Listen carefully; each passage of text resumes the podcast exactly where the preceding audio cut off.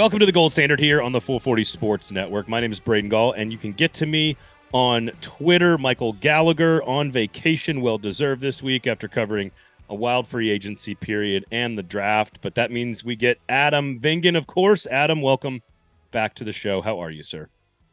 I'm good. Always a pleasure to be here. Still, even though you're not on the beat, man, you're still just as snarky on Twitter, and I appreciate that. You can follow him on Twitter at Adam Vingan.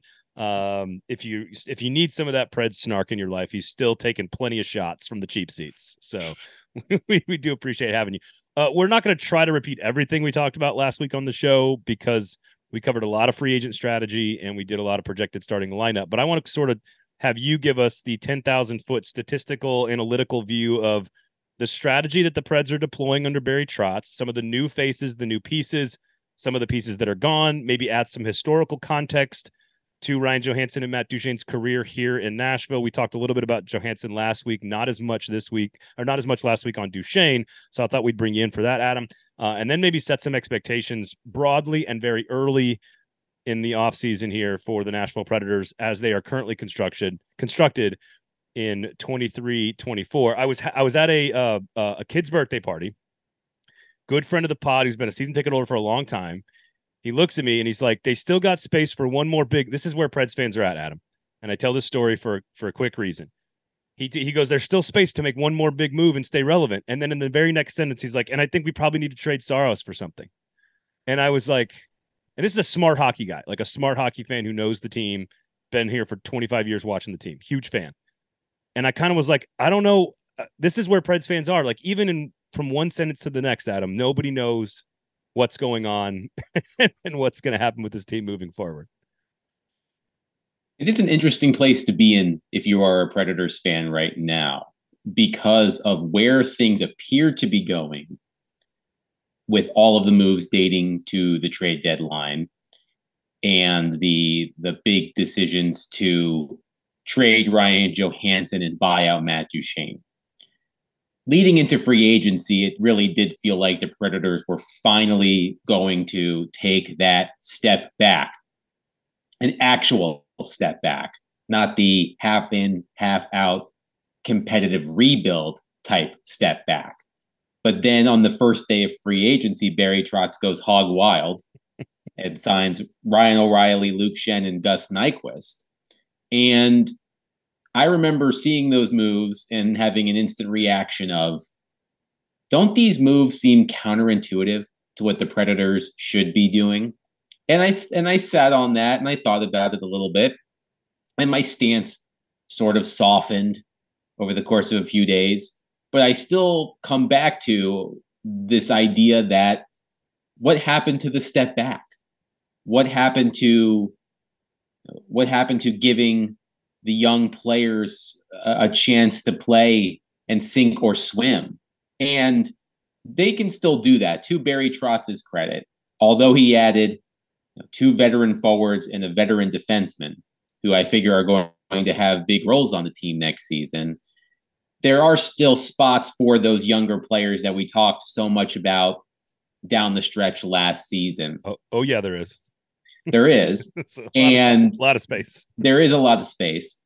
And when the Predators bought out Matt Duchene, I did an exercise. I looked up the opening night lineup for the Predators last season, their first game in Prague against the San Jose Sharks. And I just crossed off all of the guys who are no longer on the team. 4 of the top 6 forwards that started that season with the Predators are no longer on the team. Mikael Granlund, Ryan Johansen, Matt Duchene, and Nido Niederreiter. The only two members of the top 6 on opening night that are still on the team are Filip Forsberg and Kiefer Sherwood. Remember, Kiefer Sherwood started on the second line in that first game, scored the first goal of the season for the NHL in 2022-2023. But that also includes Tanner Jeannot being gone, Eeli Tolvanen being gone. On defense, Matias Ekholm is gone. Mark Borowiecki is retired. So there is a lot of a turnover. And this is where I think your story is interesting about the one you told about your friend that you just saw. There are Predators fans that think this team needs one more player. whether it's someone like Vladimir Tarasenko or one of the other, name free agents that's still available. And then do you want to know what the name? You want to know what the name was that he brought up? Patrick Kane. Bingo. And I was like, and I looked at him. I was like, I know why you're saying that to me, but I can't do it. Like, I'm not supposed to be a fan. I am not a fan. But that's too much. That's a bridge too far for me, Adam. That name is a bridge too far. What's interesting is that because Patrick Kane had hip resurfacing surgery, which I believe only two other NHL players have had, Ed Jovanovski, an older veteran defenseman who was in his prime 15, 20 years ago. I think we just did that correctly. And I think we just did that to my driveway, actually. It was just to make sure we could get the cars parked in there. And most recently, Nicholas Backstrom, the Capitol center, who missed half the season last season. And when he came back, he was not the same player. So, there's certainly some concern about what type of player Patrick Kane is going to be when he comes back. And he may not come back until halfway through next season. So, but there would be people, absolutely, who would buy number 88 Predators Patrick Kane jerseys. It would absolutely happen. But yeah, I think it's a weird spot because I do think there are Predators fans who like the moves they made and like the fact that the younger players are going to have a chance to have higher roles in the lineup and more will be expected of them. And then there are Predators fans who I think along my lines, which is this what this team should be doing? Should this team be committing? Pick a lane. Somewhat significant term to older players and ultimately finish 9th in the West again so they can pick 15th in the draft again, where it's unlikely, it's not impossible, but unlikely they find that type of player that Barry Trotz was so crazy about that he was willing to potentially trade Yaroslav Askarov to move into the top four of the draft. It is a really interesting spot. The way I would have gone about it, I understand what Barry Trotz is trying to do. I like the idea of bringing in the proven winners like O'Reilly and like Schenn, but I would have done it in a way that all of those players, not those players specifically, but veteran players who could still be that, be those role models, would sign 1 or 2 year deals, and then you would just flip them at the deadline every year. Like, think about some of the players that signed 1 year deals. Nick Foligno, Corey Perry, Blake Wheeler after he was bought out, Jason Zucker, like players like that. Sign them to a 1 year deal. You're out of the playoff picture in early March. You trade them to a contender. You get some draft picks back. Then you do the whole thing over again next season. Next summer, you sign similar players to 1 year deals and you flip them and you accumulate assets. That's what I would have done as opposed to signing the players they did to the contracts that they did. Okay. First of all, Gold Standards brought to you by Jaspers. It is. Go to Jaspers. Go to Jaspers, everybody. We were there, took the kids on Saturday evening. We had one of those days. I went to back-to-back concerts last weekend. Thursday night, I did Lukas Nelson at the Nashville Palace, which, by the way, if you've not been, if you want to feel like you're in old Nashville at a gritty old roadhouse, go to a concert at Nashville Palace.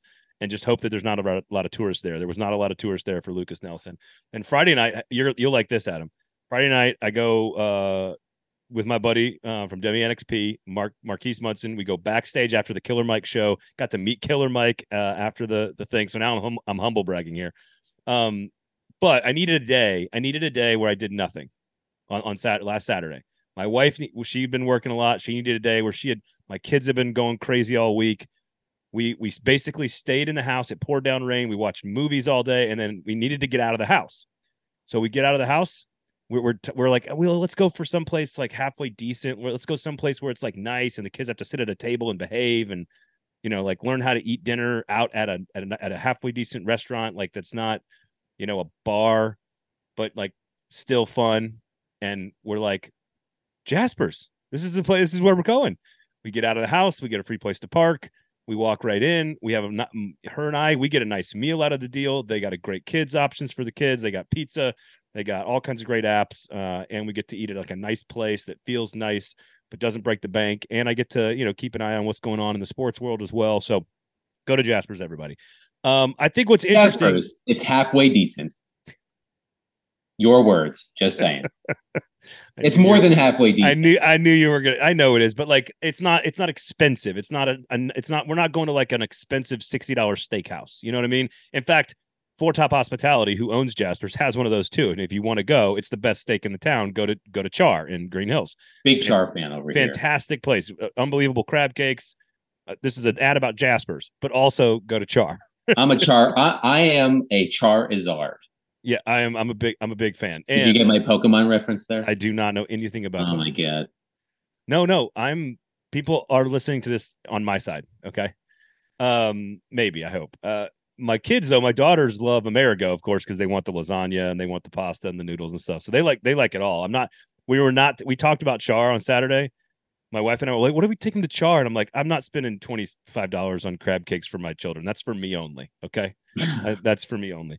But Amerigo, by the way, does have a great little 4 to 6 happy hour where you can get like really good stuff like calamari. And anyway, go to Jasper's.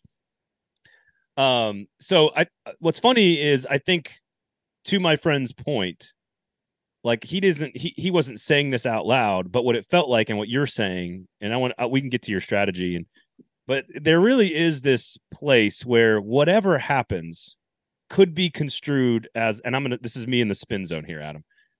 You could construe it as whatever happens in this next year, there's going to be something positive involved in that.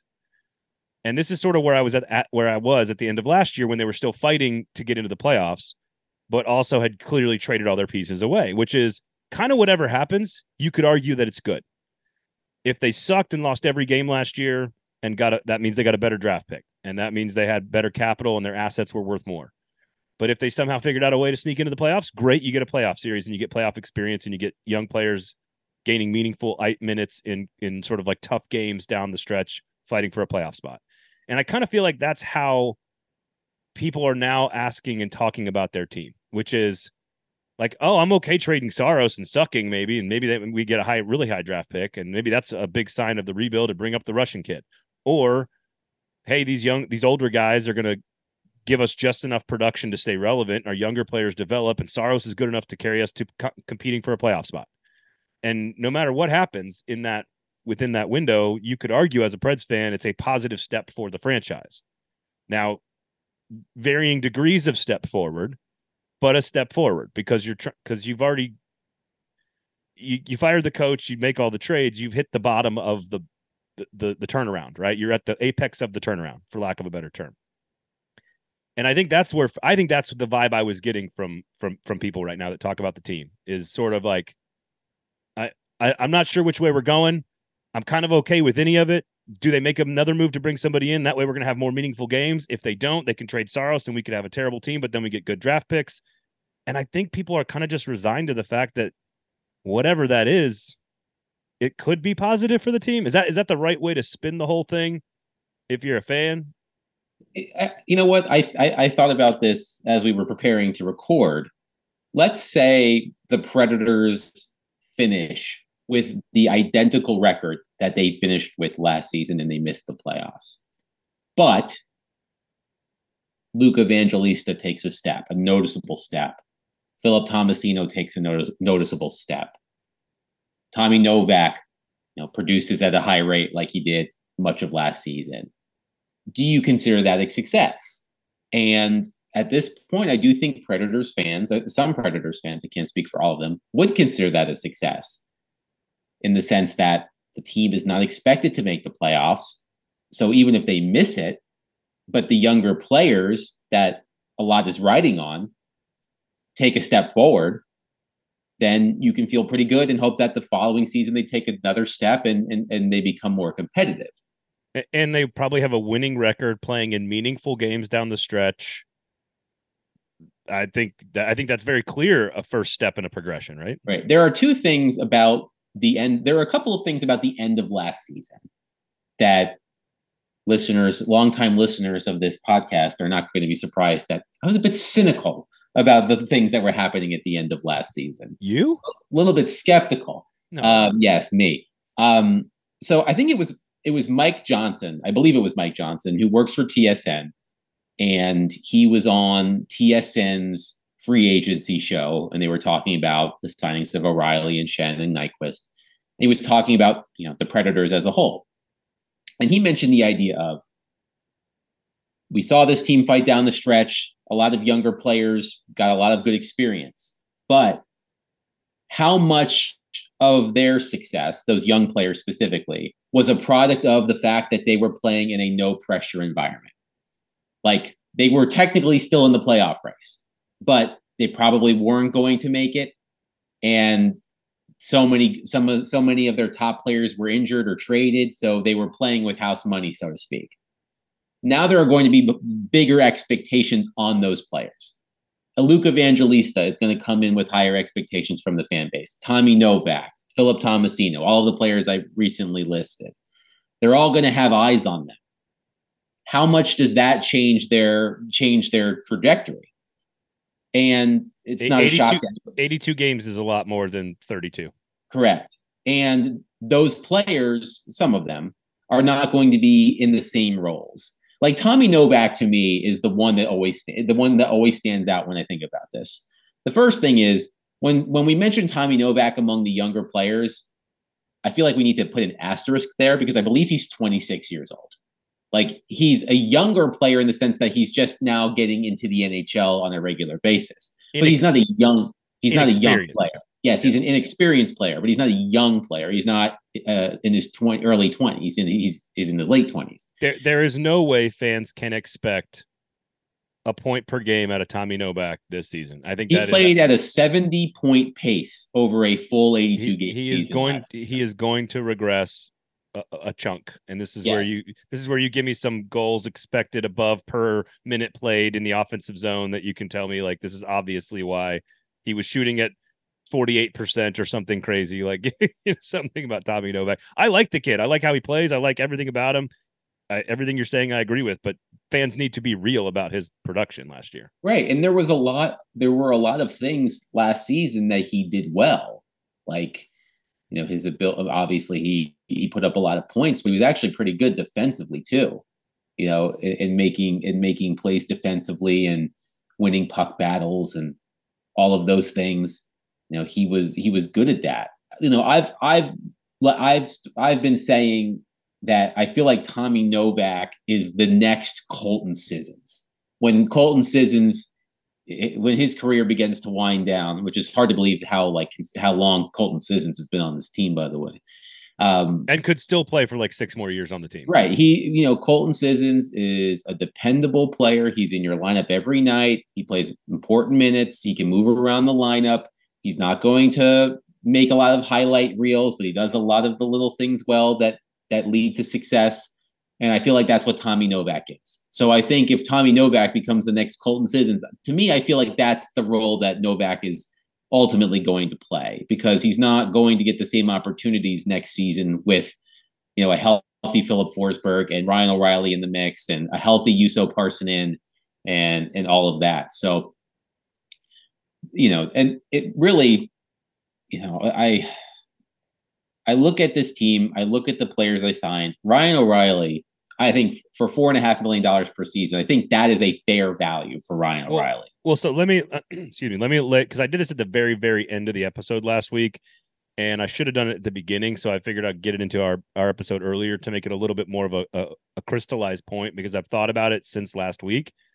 And I do think part of the point of this medium, to be able to have some time to think about things, like you said, you've kind of evolved your opinion even as you watched it unfold in the first day of free agency on July 1st to where we are now a couple of weeks later. You even kind of changed. And that's the whole point of this medium, is to take time with our stuff, think about it. And even through last week's conversation with Michael, I get to the end of the episode and I started seeing the math in my head, and I wish I would have seen it earlier, but that's, again, sort of part of the medium. If you do the math on each one of the three guys, Nyquist, Schenn, and O'Reilly, if you just say, here's what Barry Trotz did, and you can start for certainly with the John Hynes for Andrew Brunette conversation, and that's the first one. But what he did is he took an $8 million aging and injured Ryan Johansen, and he cut that salary in half, and then used the same amount of money to put Ryan O'Reilly into his spot at top first line center. And I think you could argue that Ryan O'Reilly is a better piece for this team at the exact same price as Ryan Johansen. Basically exactly $8 million. So if you're basically going 1-for-1, similar age, Ryan O'Reilly's probably going to get you more over the next 4 seasons, or let's say 2, and then you trade him. I agree with you. Could have been 3 years. That would have been a better deal. But essentially, you're going 1-for-1. Is this team better with Ryan O'Reilly as a center or Ryan Johansen as your top center? I think the answer is Ryan O'Reilly for basically the exact same amount of money. You take Matias Ekholm for $6.25, and you trade him away, and you get, in return, you get Luke Schenn, Tyson Barrie, and Tanner Molendyk for essentially the same amount of money. And then what you're going to do is you're probably going to trade Tyson Barrie potentially. You're going to develop Tanner Molendyk, and you have Luke Schenn taking a role of top line defense pair to go with Roman Josi, and he's going to knock some people around whoever try to mess with 59. And you've done it for $0 more, basically, or $250K that you have to pay for the TSA home salary. So you get Barrie, again, same price. You get Molendyk, Barrie, and Schenn. Then you go, I'm going to give you Tanner. I'm going to go Tanner Janot, and I'm going to go Matt Duchene. Get that money off the books, and I'm going to sign Gustav Nyquist. And again, that's the one where you can kind of go, this year it makes sense. Year 4 and 5, maybe it makes sense. It's the 2 years in the middle where you're going to pay a ton of money on the buyout that you kind of go, I don't get it. But again, still about $8 million per year over the course of the 3 years. Yeah, no chance Gustav Nyquist scores 30 goals a season or 25, whatever Matt Duchene's going to do for Dallas. But if you do it like that, if you do the exercise like that, I could argue that they have filled their spots 1-for-1 and only gotten worse at one position, 2 positions. I mean, like, you could still trade any of these 3 free agents. You could still trade Carrier. You could still trade Fabro. You could still trade Saros this year. Like, you could still have another sell-off at the deadline. And, oh, by the way, we're going to put a competitive team together with some people that maybe teach our young players how to be professionals. I don't know. That to me is the argument if I'm Barry Trotz. And I think that is a sound argument. I think you make a lot of good points there. You know, I just, you know, there the other things that I am skeptical about are, again, with those younger / inexperienced players. We saw some things from them last season that were encouraging, but I have 25 years of data to suggest that the likelihood of those players becoming high-end forwards on the Nashville Predators, their odds are against it, because the Predators, as we know, have struggled to find and develop those types of players. Now it's a new regime. Barry Trotz is the GM and Andrew Brunette is the coach. But Barry coached those players coached the first 15 years of this organization, and, you know, played a role in the development or lack thereof of the younger players that were coming up at that time. So I think there are reasons to be encouraged by what we saw from the young players, but when it comes to drafting and developing defensemen and goalies, I have proof of concept. Like, yeah. Tanner Molendyk, like, he's going to be good, dude. He's going to be good. I would be confident that the Predators can develop him into a good defenseman, because how many defensemen have they turned into top tier defensemen in their history? We know the list, and the same thing in goal. You know, that's why, although Yaroslav Askarov had, you know, maybe a so-so season overall in the AHL, you know, I would be confident that the Predators can develop to him into an NHL caliber goalie, because they've done it many times before. The Predators are good. We mentioned Colton Sissons before, and I think Colton Sissons is the prime example. Colton Sissons is a dependable, solid player that you can put in your lineup every night and count on him in big situations, but he's not a household name.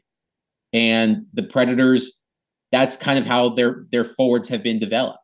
You know, there are a lot of forwards that were drafted or developed by the Predators out there that have been good, steady players in the NHL, but how many of them have turned into superstars? And you could make the case, I guess, you know, maybe Kevin Fiala is on his way there, but it didn't happen here. It happened in Minnesota and now in Los Angeles. Yeah. You know, the thing I always go back to is the highest scoring forward drafted by the Predators all time is Scott Hartnell. And Scott Hartnell, again, perfect example. 42 years in the league. Hartnell had some great seasons, namely in Philadelphia. But I feel like Scott Hartnell is the prototype for the type of forward that the Predators churn out, which is a solid, gritty guy who has his moments, but isn't going to be a core member of a team. I think if we're going to 5 years from now evaluate Barry Trotz on this entire process, I think the apex of the turn was sort of like this season is sort of the apex of the turnaround, whatever you want to call it, rebuild, whatever. Like there's no way that Joakim Kemell, Luke Evangelista, Filip Tomasino, Zachary LaRue, Igor Afanasyev, what of that group, and you can probably add some up, Matthew Wood belongs in there, and then whoever they pick first round next year, of these group, like these 6, 7, 8 first round, second round guys, three of them have to be stars for it to have been worth it, for the whole thing to have worked, and for the process, trust the process, right? Like if the Barry Trotz turnaround is going to work, Andrew Brunette has to be good. And probably at least three of those names have to turn into like 25 goal forward scorers that play on the top six. Like Evangelista's shown us a little bit of that already. Is Joakim Kemell going to be that guy? Is Matthew Wood going to turn into the power forward that they want him to be? Like three of these guys have to be stars. Like, and I don't mean like Colton Sissons good. They need to be better than James Neal. like if James Neal is like, if Craig Smith is your bar, they all have to be better than Craig Smith. For this whole entire thing to have worked. And Craig Smith is another perfect example of the typical Predators drafted and developed forward. He's another perfect example. Straight line guy, scores 21 goals a year. Fine player. Fine. He's a guy. And I think I think they need 2 or 3 of these guys to be Filip Forsberg level good. Like they don't need to be 42 goals, but they need to be star power on the top line. And I know, but otherwise, what was the point of the entire thing? Right. Like there's, so whether it's next year's draft, Matthew Wood this year, and then like the 3 or 4 or 5 guys they've got in the farm system, like they need at least 3 stars out of the deal. And Barry Trotz has said that out loud, And I said this to Michael last week. It may not be Andrew Brunette that benefits from all this. I remember you and I when we started this show saying, "Look, John Hynes is the guy for now, but he might not be the guy long term. They might have 2 of those guys," and that's not fair to him because he could be a spectacular coach, but there's a chance that this 3 years, they're not good. And some coaches don't survive that part of the rebuild. You know what I mean? Like it's not right. Like, I mentioned Kevin Fiala before, I think maybe a more, a better example might be, or another example might be Eeli Tolvanen. Like Eeli Tolvanen went to Seattle and became a key member of that team's third line. And when stories were being written about Tolvanen and how he had, joined the Crack and it was being productive almost immediately. And he was talking about, the Predators never really putting him in the same position every night. Like some nights we need you to score and some nights we need you to defend. Well, one thing we know about Tolvanen is although he can play sound defensive hockey, that's not his bread and butter. And they put him on the line in Seattle, I think with Yanni Gourde and can't remember who else, maybe Alex Wenberg. I can't remember who his other linemate was, but he was with that line every night and was a very productive player. And it doesn't reflect well on the Predators and their development that he went somewhere else and became a productive everyday player for the Crack. Understatement of the history of Predators content right there. Here's my question, and maybe you've got some, and this is a little bit of a side note here, but I'm curious, because that style of hockey is what I think fans gravitate towards. It's what allowed Tolvanen to flourish. It's a little bit more positionless, and Andrew Brunette has talked a little bit about having more flexibility and being a more positionless team. Sometimes that means you don't, as I said last week, sometimes that just means you don't have enough good players. But that wasn't necessarily the case with Seattle. Do you feel when studying Andrew Brunette that he has the style of hockey that will lead the organization to capitalizing on those skills that people like Tolvanen have? Again, LaRue, Evangelista, Tomasino, Afanasyev, Kemell, Svechkov, you name it. some of these guys have to be stars and they have to flourish in a system that allows them to play that way. Right. And when you look at the Florida Panthers under Brunette, so as the interim coach, he coached 75 games. So you take out the first 7. So you look at those 75 games. Now, they were the highest scoring team in the league. Now, not only were they the highest scoring team in the league 2 seasons ago, I think they averaged more than 4 goals per game. That was the highest per game average of the cap era, of any team in the cap era. And the reason why they were able to do that was because Brunette, played a style that was quite up and down. When you look at the raw numbers, the Panthers of 2 seasons ago, the team that won the President's Trophy, was one of the most freewheeling teams in the NHL in terms of chances off the rush. Now, they ran, and the problem was they ran into the Tampa Bay Lightning in the second round, and the Tampa Bay Lightning knew how to shut that down, and the Panthers couldn't score. But the thing about the process was there, because although the Panthers, just as the Panthers led the league in scoring that season, they were also leading the league, if I recall correctly, in expected goals per game, which we've talked about. And expected goals is just a fancy way of saying, based on the shot attempts that the Panthers were getting, and there are other factors that determine that, not just the location of the shot, but what happened before the shot, like what kind of pass was made or things of that nature.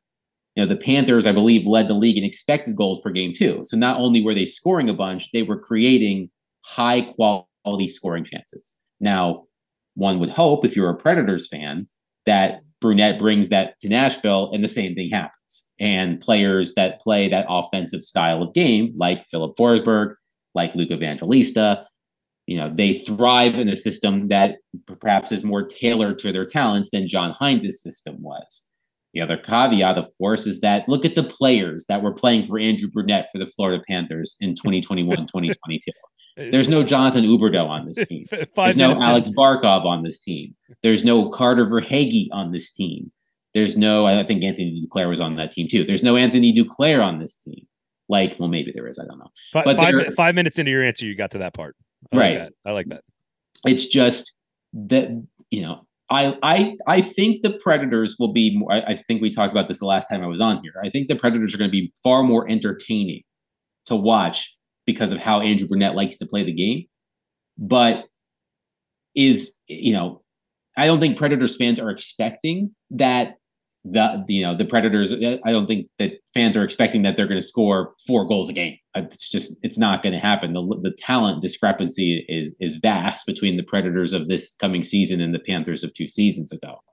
But I like to think that based on what I saw from the Panthers and their process the year they won the President's Trophy under Brunette, that should bode well for the top-end players on the Predators in terms of being able to generate high-quality chances and score some goals. That was a halfway decent take by you, Adam. Well done. well done. Go to Jasper's, everybody. I do want to – I've got – lots more stuff to ask you, but I just remind everybody about our wonderful and amazing friends and partners over at Jasper's. Of course, proud sponsors and partners of your Nashville Predators. Gold Standard Cocktail, which I had over the weekend. Still delicious. It's a perfect drink for the summertime when it's hot outside, which it is right now. Even though we've had a very wet summer here, which is my plants love.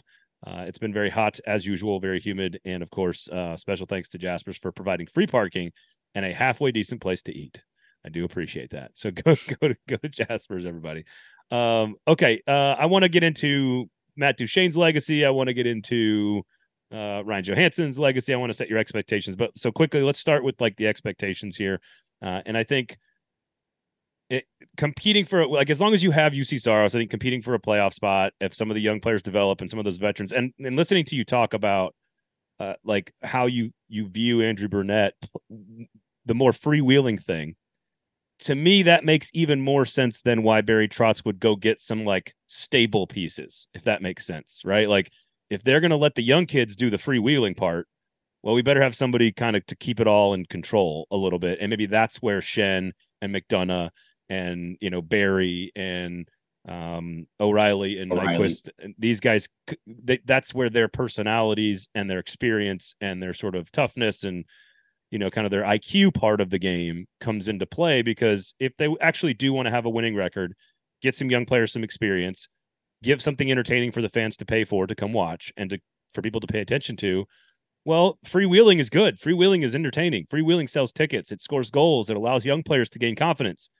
But you also can't be giving up 7 goals on the back end. And so that's where I think maybe some of the moves then makes a little bit more sense to some degree if you kind of view it, you know, through that lens. Right. I remember when I moved to Washington, D.C. for college in 2007, which makes me feel old, even though you're older than me. Not necessary. Okay. That was when the Washington Capitals were starting their upswing. Now, that was Ovechkin, Nick Backstrom, Mike Green, Alex Semin, and those teams were run and gun, as you know, like that was Bruce Boudreau starting his NHL coaching career. And man, those games were fun to watch. And I'm not saying that these Predators are going to be those Capitals, but that was entertaining hockey, even if the end result wasn't always what you wanted as a fan. And I think, I think that John Hynes was the right coach for the Predators at the time he was hired. But as I've said on here many times, I'd always felt like he was a transitional coach. He was the coach to get their heads out of their asses after they hit rock bottom, which multiple players have said, around the time that Peter Laviolette was fired, they had hit rock bottom. It was really that loss to Dallas in the Winter Classic that was sort of the bottoming out point. John Hynes got them back into, the right frame of mind and instilled work ethic in them. And I know a lot of Predators fans were tired of hearing that. But I do think that Hynes got them to probably the point where he was going to take them. And Brunette comes in.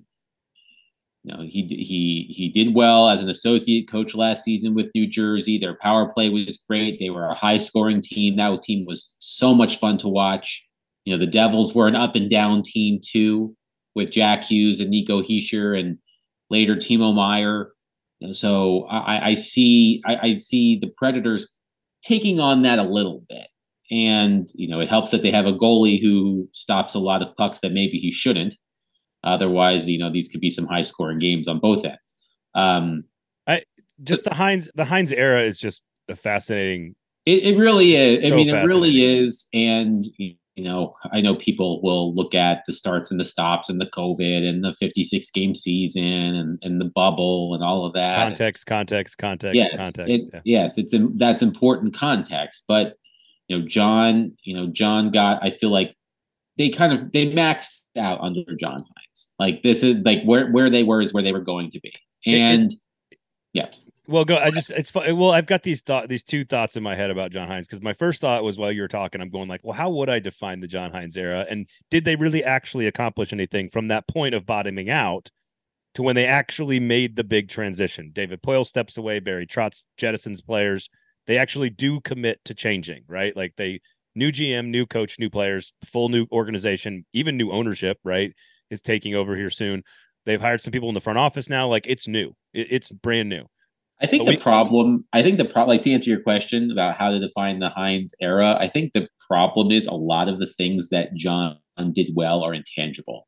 Like, I don't think there are things that I just don't, when you look at the stats and the wins in the playoff series, it doesn't reflect well on him. Well, what's interesting about that. So it's interesting you say the tangible word, because I think that's my first thought was, well, like, obviously it was just a failure, but if you think about all the context that you laid out and all the things that he dealt with, and then you go, all right, there was a really big push in the second half of that COVID shortened season that was really fun to watch. That was a fun team to watch down the stretch. The Carolina series was a fun series to watch. Sure, they didn't win, but that was a team that Nashville Predators fans could be proud of how they played. They were physical. They were fun. They had some young people, the herd line, like the whole thing. Then they have all the record-breaking stuff that happens with Josi and Duchene and Forsberg, like those are like genuinely historic statistical seasons by those three players. Yeah. And so you can point to a couple of tangible things. At the same time, you also have to point to 0 playoff wins, not a lot of progress as an organization. Like there's also a lot of just blah about those three seasons. Right. And it's hard to quantify that other than like, okay, they had a really great push into the postseason during a very strange season where they played like half Eastern Conference teams.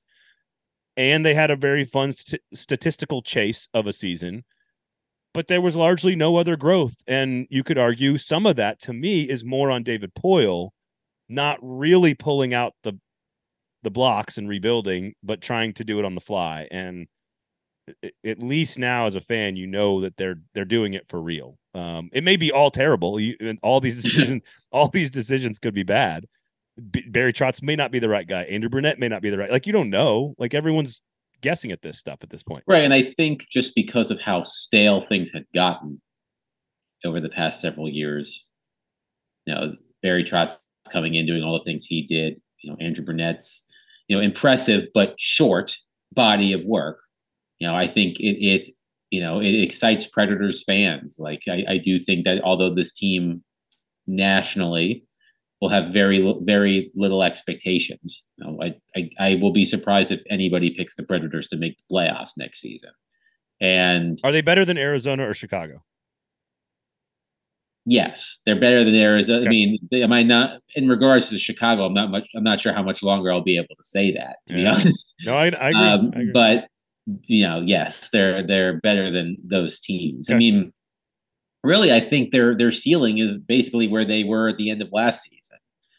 I think, you know, 9th, 10th in the West, you know, something along those lines. But, you know, I think there are reasons for excitement for Predators fans. There's reasons to look forward to next season.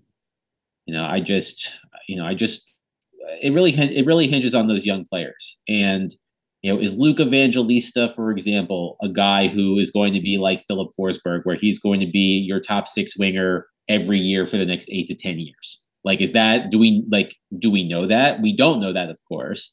But we could learn it. We could, and history suggests that he's got a hill to climb there. But, you know, I think there are things to look forward to, steps to be taken, and I think that's why Predators fans, you know, should be, you know, looking forward to next season in a way that they may not have looked forward to the last few seasons. I think it's why it took me a process to get to the free agent move analysis, and or at least my thoughts on those moves, because when you talk about like, man, what are people excited about? It's Evangelista, Tomasino, Afanasyev, it's all the young players, it's, you know, Saros, it's Josi, it's Forsberg being healthy, those two guys being healthy again. You are not excited to buy tickets because of Gustav Nyquist and Luke Schenn. It's just not. It's not what they're selling tickets around. But it allows them to be stable and competitive on a night in, night out basis, while hopefully the young kids attract the eyes and the ears in the community and bring in people as fans with some excitement and some offense. So, I see what they're trying to do. I could also see why you should trade everybody at the deadline again and continue to keep trying to rebuild and continue to keep trying to suck to get even better draft capital and even more assets moving forward. But we'll see about that. Okay. I think you're right. I think competing for a wild card spot with a winning record is probably about where they're going to be, 41-38 and, you know, whatever the numbers are, or, you know, 39-32-10 or something like that. I think it's probably about right. Okay. We talked a little bit about Johansen. I talked about his statistical sort of resume. He says goodbye on Instagram, of course, to all of his fans. I think he'll be remembered for a lot of things. Of course, the cup run, the sense of humor, the hands, the skill. He is one of the most productive players in playoff history. He's one of the most productive players in franchise history, in large part due to there not being a ton of elite talents on offense, but also his longevity here. Fans loved him. I think last week I said on the show something along the lines of just kind of like what could have been is how I really feel about Ryan Johansen's legacy, but also maybe that's not fair. So, because, you know, he was always good to me, even if you didn't always understand his sense of humor. but I just wanted to ask, because we'll get to Duchene in a second, but just wanted to get your opinion on Johansen and if there's any stories from the beat that you'd like to tell.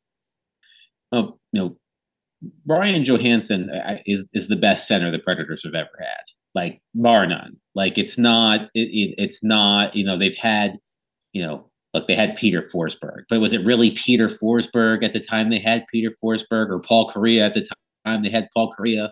Like, I think Kariya played center. I can never remember. I think he was a winger, but yeah, whatever. But point being, like, Ryan Johansen is the best center the Predators have ever had. And I remember how big of a deal it was that they traded Seth Jones for Ryan Johansen in January of 2016. And I was at his first game. The Predators were in Colorado. He scores like a few minutes in on, I think, his first shot. It was like a really tight angle shot, really nice shot. And yeah, I know the popular thing is talking about, well, what would have happened if Johansson hadn't gotten injured in the Western Conference Final? What could have happened in the Stanley Cup Final? There's a lot of that. And I think if you want to believe that the Predators could have won the championship if Johansson would have been healthy, I mean, who knows? He was still having Sidney Crosby and Evgeny Malkin. Yeah, I'm not going to steal that joy from you, but the answer is no. So. Look, I looked this up. I wanted to look up where Ryan Johansen ranked in points per game as in the playoffs franchise history, and I set the minimum at 10 games. So there are 69 players who have played 10 playoff games for the Predators. Only 2 players have a higher points per game average than Johansen, who had 48 points in 61 games, which is 0.79 points per game. Joel Ward, who had 17 points in 18 games, and Paul Kariya, who had 9 points in 10 games. Johansson was a playoff performer. He showed up, of course, in the 2017 playoffs, but he was also really good in the following year against Colorado and Winnipeg. You know, the thing that hurt Ryan a lot was his personality. I really liked working with Ryan Johansen. You know, yeah, it was fun. He was a fun guy, had a laid back, had a good sense of humor, you know, was always willing to answer questions, good or bad. The thing is, when you have that sort of laid back demeanor and things aren't going well for you on the ice, people assume you're lazy. And I think that's something that dogged Johansen, you know, later in his Predators career. When the points weren't there, people would say that he's not trying hard enough. And I never got that sense from Ryan Johansen. Like, Ryan Johansen really cared about being productive. And even the seasons he didn't put up a lot of points, he still did a lot of things well. He just didn't put up the points. And when things are going well and he's cracking wise and playing a good, you know, people like right. that. But right. when he's not, people think that it's a detriment and holding the team back, and whether or not he's focused enough on being a good player, which I find to be mostly BS. So I think Colorado is a really good spot for him. You know, he's not going to have to be the guy there. You know, he'll play behind Nathan McKinnon. Pressure will be off, and I think he's going to do well there. I think Predators fans should remember Johansson's time here fondly. I think we'll get to Duchene here in a minute, but I think, you know, the Barry Trotz's decision to move off of Johansen and Duchene, the way I've described it is, both of them are not the players that are necessarily going to drag you into the fight. They're the players that might need some dragging to get into the fight. Yeah, that's good. Which is not what Barry Trotz wants. And I would say that Ryan O'Reilly and Luke Schenn specifically do the dragging versus being dragged. So I think that, you know, it plays a part in why the Predators wanted to move on. But, you know, I think Predators fans should, as I said, remember Johansen fondly. He was a highly productive member of this team for a long time. He was good in the community. Yep. He was a good, you know, he was the face of the franchise. He represented it well. So, you know, I think that is how he should be remembered. Matt Duchene's. Well, no, hang on. Yes. Because I think it's important to reiterate best center maybe in franchise history, which is a pretty bold statement. He's 8th all time in games played in the playoffs, 61 games. Only Filip Forsberg has scored more goals, 29 for Forsberg, 17 for Ryan Johansen. Only Forsberg is the only one ahead of him on the list. No one is ahead of him on the list in assists total. It's actually Josi, Ellis, and Johansson all tied for first with 31 assists. His 48 playoff points are second all time to only Filip Forsberg. And here's an interesting one that I know is not a great indicator of anything, but I just find it fascinating. And I just wanted to share it with you because I saw it and all this stuff I said last week on the show, because he's basically top five in all those numbers in the regular season as well. In franchise history, Ryan Johansen in 61 playoff games has a plus 10 rating in the postseason. Roman Josi in 85 games played in the playoffs, minus 28. Yeah. A 38 plus minus swing. So again, I know it doesn't mean a whole lot, but if you were to counter, like if my Johansson best center in franchise history argument, who would you counter? I think talent wise, there's nobody. I don't think there's a talent. And again, a person who played for more than like a year, you know? Right. Does Mike Fisher has all the points. Mike Fisher was a captain here and played here for a long time. There's not a lot of options, man. I know you're a Mike Ribeiro guy, you know, but you shut the hell up. Go to Jasper, shut the hell up. Yes, I think Fisher, it's a halfway decent place to have a conversation about the Predators. Halfway decent. I think Mike Fisher, if he was just like a slightly better, if he had just a little bit more skill, I could say that his intangibles and leadership and toughness and physicality and work ethic and all that stuff makes him just a little bit better. But like, he's not more talented than Ryan Johansen. Right? Johansen. I think I agree with you that Ryan Johansen is the best center in franchise history, and we don't have to put any caveats on it. We can just say that. Right. It's not a star-studded list or anything. Right. Right. But he's on top, and you know Duchene. You know Matt Duchene is interesting. Like I didn't get to know Matt Duchene the way I got to know Ryan Johansen, because Matt Duchene got here and then. You know, that was the season that was shut down because of the pandemic and we weren't in the dressing room. So I didn't get to know Matt the same way I got to know Ryan. I thought, you know, he had the best goal scoring season in Predators history. Like that's his record right now. And who knows when it will be broken. Like that's his record. You know, that was really great. 9 career playoff points for Matt Duchene as a Nashville Predator. In how many games? 14. 0 playoff wins, 5 goals. 0 playoff series wins. Sorry, zero playoff series wins. He did win playoff games, but he didn't win any series. Right, but I think like all the context around Johansson that we just included, which includes the memorable, I mean, anybody attached to the 17 team is going to be viewed differently, better for worse. Yes. It just is what it is. I also think the way that they courted each other publicly affects the way people view this. It was David Boyle's white whale, and he did not turn out. Even though he does score 43 goals, he did not have, the team did not change because of Matt Duchene and the way it ended, buying him out versus trading him even. Johansson's injured, Matt Duchene's not. Like it's just the context acquiring him, how he played here, and then the context about how it ended. It's all more positive for Ryan Johansen if you're just going to go like positive, negative. Yeah, for sure. And I think that Duchene was miscast here. Duchene is not a face of the franchise leader, you know, guy, you know, he's not that type of guy.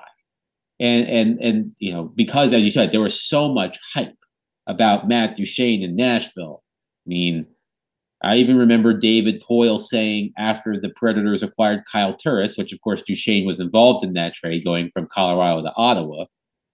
David Poyle even said that it's no secret that we were interested in Matt Duchene. Like, and it didn't work out, and he ended up helping another team get Matt Duchene. But like, this is something that was clear since the All-Star game. You know, in 2016, when he was wearing a cowboy hat, doing his shootout shtick, like it was bound to happen. And because of that, there were so many expectations for Matt Duchene, and he did have that one good season. But I just felt that he was expected to do more than I think he is capable of doing. And that's fair. And I think that's why Dallas is such a good landing spot for him. Like, I don't know if I could have picked a better spot. Oh, he's going to score 20. He's going to score 25. He's going to score 25 goals because he is at best the fourth best forward on that team. And he might not even be the fourth best forward on that team. He might be the fifth or sixth best forward on that team, but he's going to play, you know, underneath Robertson and Pavelski and Hintz, and he's going to be productive, and he's a good secondary scorer. He's, you know, here he was expected to be the primary scorer or one of the primary scorers, and it worked for a little while. But I think miscast is the word I go to. I just think that what was expected of him versus what his career suggested he should be were two different things. I agree. And I don't think, like you, I got to know Johansen a lot more. I did a lot more work with Johansen. I was not around Matt Duchene nearly as much. Duchene is he's a really nice guy. Yeah. Good family man. You know, like there are things to like. I think the thing with Duchene is, you know, there were times, you know, there were times where I got a bit of a PK Subban vibe from Matt Duchene in the sense that, like, look, we reporters like talking to Matt Duchene because he's a good talker and he's transparent. But there were times where you were talking to him or you would see him interact with others and you wondered, is this an act? Like, is he putting on a little bit? And, you know, PK Subban, very much. I feel like that was sort of, you know, that's always been a knock against PK Subban. The guy loves the cameras, and he turns on the charm when the cameras are around, and there is some truth to that. And I think that Matt Duchene, not the same, but I think can fall into a similar category where it seems like he can come off off as a bit phony. I think that didn't help him.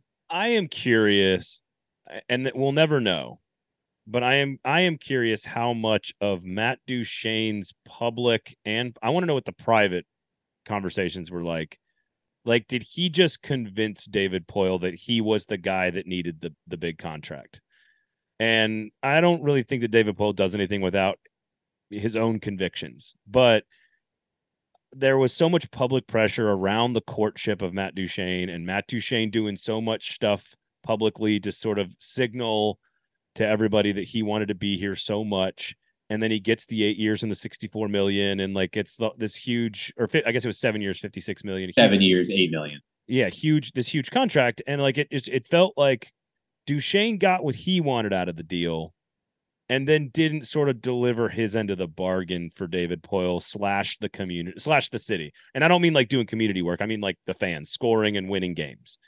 And it's like, how much of the eventual courtship that ended in the big contract was Matt Duchene like pushing David Poile and saying, bring me in. I want to be here. Give me the money. And then he does, and he gets one really memorable season out of the deal and no playoff wins. And I just don't know.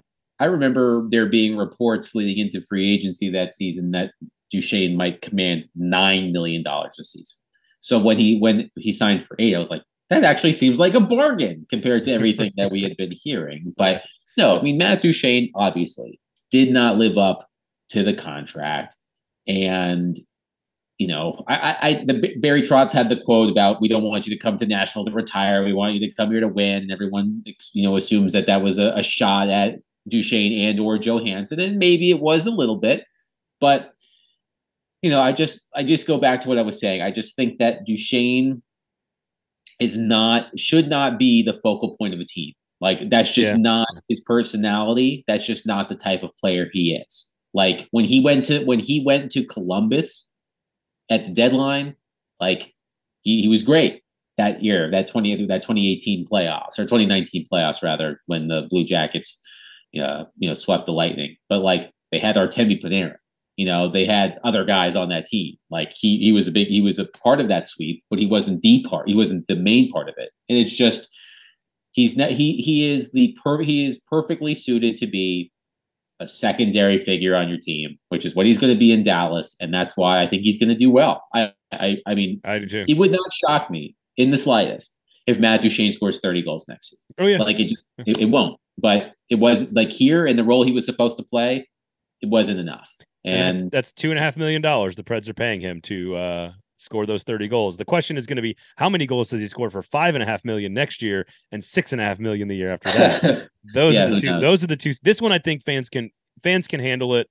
It's $6 million in savings this year. He's off the team, culture, change the thing, blah, blah, blah, blah. Turn the page, whatever. But I think it's going to be the 2 years after that where you're going to pay him $11 million. And maybe he's retired at that point and you don't feel as bad. And I don't know. But when he's scoring 25 or 30 goals for your division rival and you're paying him $2.5 million for that, that's not going to sit all that well. So we shall see. There's lots of other stuff we're going to spend the summer talking about because there's so much more to discuss with this team. But I wanted to kind of get your 10,000-foot view of the entire strategy and talk a little Andrew Brunette and Matt Duchene, Ryan Johansen, et cetera. Go to Jaspers, of course, as well.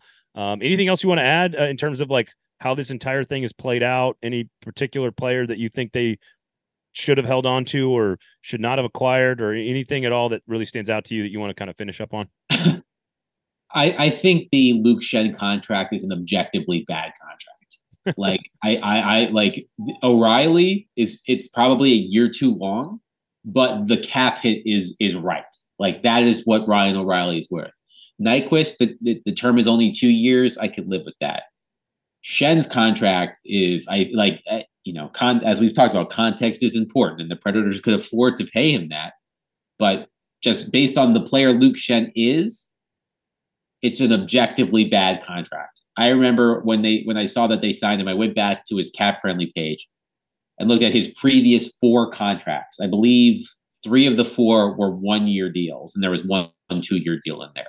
The combined total value of his previys 4 contracts was $4 million, and the Predators signed him for $2.75 a year.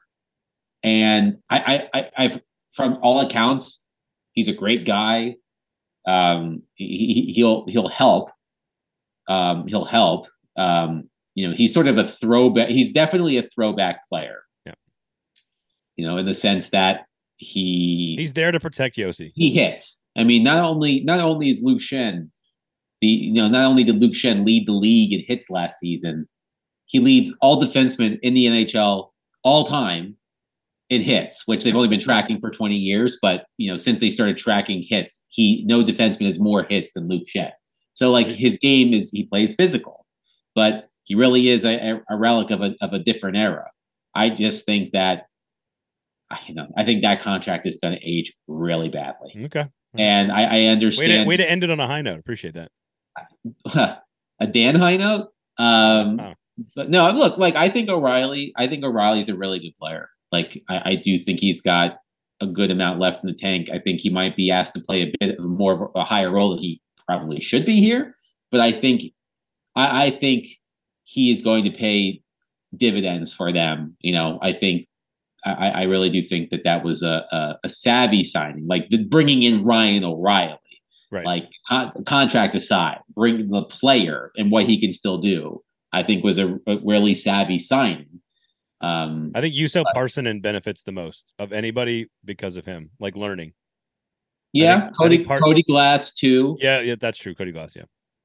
And if I'm Andrew Brunette, I'm putting Luke Evangelista on the line with Ryan O'Reilly, line minutes. All right, I went through this exercise the other day.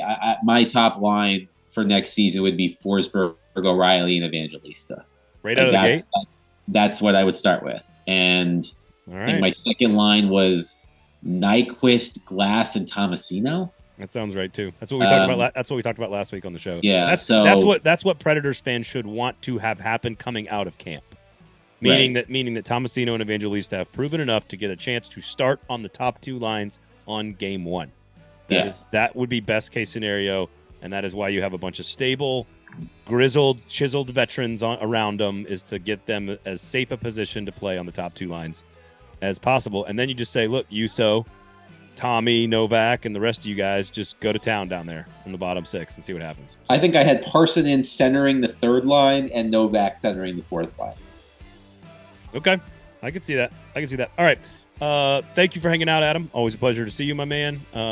Give my peace and love to the family. Great to see you. You can follow him on Twitter if you want plenty of snark and cynicism and you know, all that good stuff. Sarcasm at Adam Vingan, of course, as well. Please go to Jasper's. Go support local business. They have spectacular parking, spectacular menu, great game room. Nothing halfway decent about it. It's all spectacular, and that is what you should expect from the next evolution of the sports bar. My name is Braden Gall. Thank you all for listening. Have a great week, everybody. We'll talk to you next week. This has been The Gold Standard here on the 440 Sports Network.